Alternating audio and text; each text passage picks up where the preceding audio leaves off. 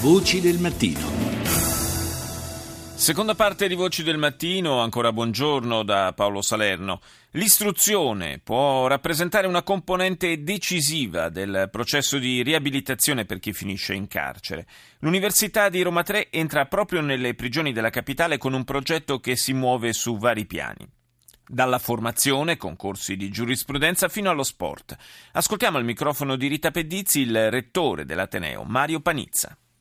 Istruzione, cultura e sport sono un po' i tre campi sui quali Roma 3 da diverso tempo sta cercando di avviare un rapporto proficuo con eh, i detenuti. Per coloro che sono iscritti a giurisprudenza ricopriamo più della metà degli esami della Regione Lazio, con eh, esami che di anno in anno diventano sempre di più, con eh, i nostri docenti che vanno anche al carcere sia di Rebibbia che di Regina Celi e stiamo anche avviando un'attività con gli studenti senior che possono fare i tutor in questa situazione. Quanti detenuti avete iscritti nei eh, vostri corsi? Dunque sono circa 30. A oggi i detenuti iscritti ai corsi di laurea all'Ateneo sì, sì, sono circa 30. In quali facoltà? Ma soprattutto giurisprudenza, scienze politiche. Noi stiamo cercando di vedere se è possibile anche che le carceri consentano l'uso di Skype, perché a questo punto anche le attività di tutoraggio e per seguire delle lezioni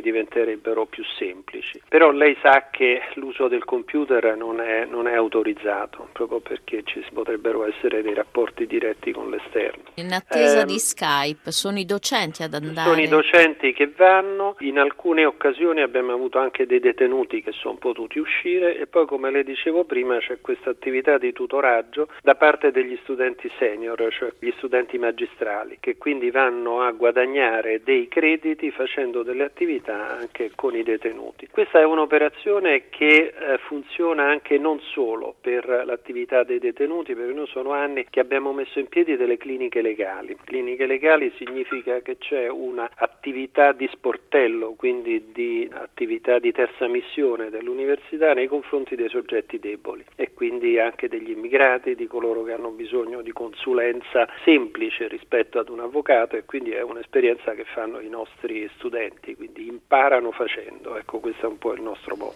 Un detenuto per iscriversi ad un corso di laurea deve passare una selezione? No, lui si deve iscrivere, no, non ci sono delle selezioni particolari. Noi tra le altre cose abbiamo anche eliminato le tasse, in modo che allora per i detenuti. Quindi loro non pagano, loro le non pagano le tasse universitarie? Sì, universitarie, in modo che li incoraggiamo a seguire i corsi universitari. Poi insieme a questo noi abbiamo messo in piedi anche un master di secondo livello che ha un interesse, devo dire, sempre crescente, perché affronta il tema dei diritti dei detenuti e questo si svolge in collaborazione con il Dipartimento dell'amministrazione penitenziaria e in particolare con l'Istituto Superiore di Studi Penitenziari. Da due anni abbiamo avviato anche una collaborazione non solo con il Dipartimento di Giurisprudenza ma anche con il Dipartimento di Filosofia, Comunicazione e Spettacolo. Abbiamo avviato un festival che si chiama Made in Jail, sì. Carcere e Cultura, in cui c'è una nostra collega, eh, Valentina Venturini, che ha messo in piedi e organizzato una serie di spettacoli teatrali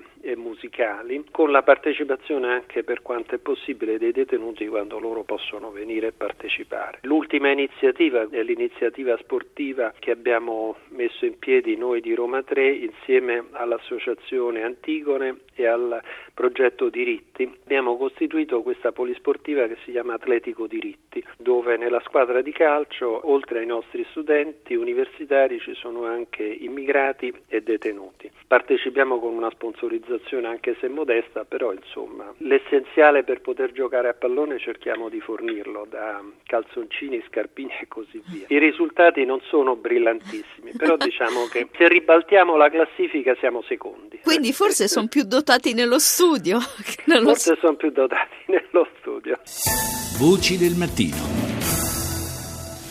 Riprendiamo il discorso su carceri e istruzione, più in generale le iniziative che vengono prese per eh, cercare di dare eh, un senso concreto alla, eh, al processo di riabilitazione che il, le prigioni dovrebbero eh, portare avanti.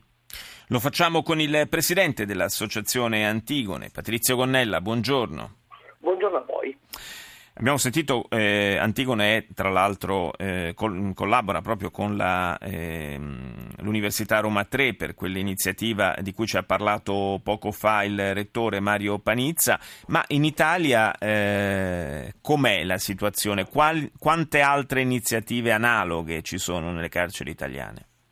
Beh, ce sono, ci sono altre università che hanno importanti eh, iniziative, per esempio appunto cliniche legali, ossia offrono servizi di informazione legale alle carceri con i propri studenti, penso a Perugia, penso a Torino, penso a Firenze. Eh, sono, c'è il servizio scolastico, il problema è che è tutto un po' a macchia di leopardo, ossia non si riesce ancora a fornire dei diciamo, sostegno, iniziativa diciamo, dappertutto e con la stessa intensità e quindi un po' come avviene in tutte le pubbliche amministrazioni abbiamo luoghi ed esperienze positive ed altre invece dove eh, regna un po' l'isolamento. Ma questo da cosa dipende? Perché non c'è un eh, piano organico ed è lasciato diciamo, un po' all'iniziativa eh, del, eh, delle associazioni sul territorio e dei singoli dirigenti eh, dell'amministrazione penitenziaria oppure anche una questione eh, più diciamo, banalmente di fondi? Ma entrambe, in realtà probabilmente non c'è una regia decisa nel diciamo, governare a livello nazionale tutto questo e poi perché eh, ci si affida molto alle motivazioni eh, territoriali e quindi ci sono luoghi dove appunto incontri la sensibilità di un docente, la sensibilità eh, di un rettore e le cose vanno avanti decise, invece bisognerebbe cercare di far funzionare il sistema al di là delle sensibilità e delle motivazioni individuali.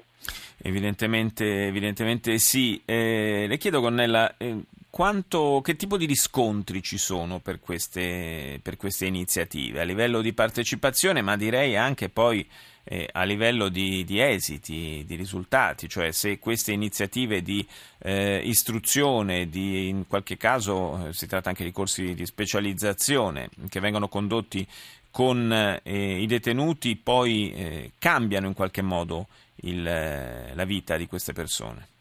Beh, questo è importantissimo perché il, l'istruzione, l'educazione è uno dei fattori principali di contrasto alla recidiva, ossia eh, questo purtroppo non è ancora studiato in termini proprio statistici. La, la Germania lo ha fatto, lo ha quantificato e ha dimostrato che più in carcere eh, gli studenti detenuti hanno possibilità eh, di acquistare un titolo di studio, di studiare, di partecipare a processi educativi, meno eh, diciamo, seguiranno vecchi percorsi devianza, si emanciperanno dalla loro eh, situazione di devianza e questo avviene anche da noi, questo avviene anche da noi. Ovviamente eh, si vede, noi lo riscontriamo nelle esperienze individuali, quei detenuti a cui si dà la possibilità di studiare, di essere seguiti, per esempio in corsi universitari avanzati, è evidente che abbandonano progressivamente eh, le scelte di devianza che li hanno portati in carcere o quantomeno sono meno interessati a quell'argomentare lì, cioè noi dobbiamo evitare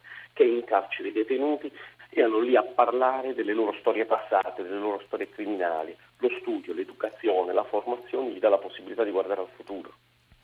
Certo non è il momento più propizio questo poi per, eh, per, riuscire, è difficile per tutti, insomma, riuscire a trovare lavoro, figurarsi per, per chi esce da un'esperienza eh, di quel tipo, eh, anche se nel frattempo appunto ha sviluppato eh, delle conoscenze delle capacità che prima non aveva. Beh, questo sicuro che è difficile per tutti, però almeno dargli l'opportunità di non restare fermi a quando si è entrati in carcere, cioè di allargargli l'area delle opportunità. Questo è un investimento eh, in termini di sicurezza, perché va a, ad abbattere la recidiva. Eh, lo abbiamo detto altre volte, a un detenuto che si danno opportunità di reinserimento, a quel detenuto il tasso di recidiva si riduce, si riduce della metà, ma anche oltre della metà. Il tasso di recidiva è altissimo paese. Chi ha un'esperienza di carcerazione è molto probabile che fino al 70% ritorni in carcere. Chi durante l'esperienza di carcerazione ha una chance di reinserimento con un avvio di, diciamo, di recupero sociale, vede ridursi il tasso di recidiva al 30%. E questo, posto che il carcere costa, ah, certo. il detenuto certo. costa circa 130-140 euro al giorno, è anche un investimento economico. Quindi diciamo evitare che la detenzione sia, rappresenti un tempo sospeso ma si possa trasformare davvero in una opportunità. Grazie a Patrizio Gonnella, Presidente dell'Associazione Antigone.